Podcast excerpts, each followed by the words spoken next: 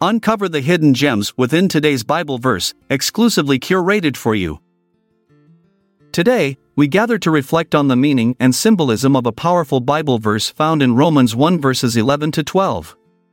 The Apostle Paul writes, I long to see you so that I may impart to you some spiritual gift to make you strong, that is, that you and I may be mutually encouraged by each other's faith.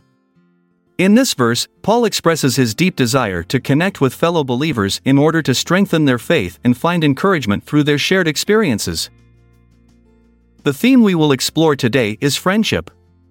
Friendship is a precious gift from God that brings joy, support, and growth into our lives. As entrepreneurs and small business owners who follow Christianity, it is essential for us to understand the significance of cultivating meaningful friendships within our professional circles. In this verse from Romans, Paul emphasizes the importance of mutual encouragement. He longs for an opportunity not only to share his spiritual gifts but also to receive strength from others' faith journeys. This concept holds great relevance for us as entrepreneurs facing various challenges in our businesses. Imagine a scenario where an entrepreneur finds themselves at a crossroads with a critical decision regarding their business strategy.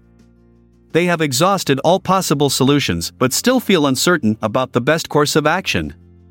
In such moments of doubt or confusion, seeking advice or guidance from trusted friends can be invaluable.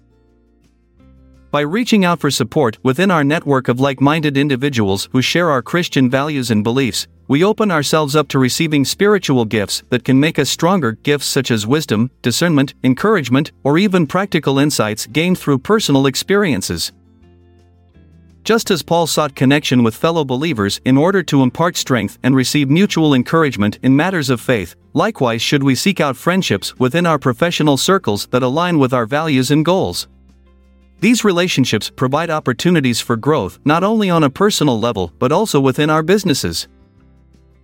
Through these friendships rooted in Christ's teachings, we can find solace during challenging times, gain fresh perspectives on our dilemmas, and receive the encouragement needed to persevere. Moreover, by being open to sharing our own gifts and experiences with others, we contribute to the strengthening of their faith and business endeavors. In conclusion, let us remember the profound meaning behind Paul's words in Romans 1 verses 11 to 12. As entrepreneurs and small business owners who follow Christianity, we should actively seek out friendships that provide mutual encouragement and support.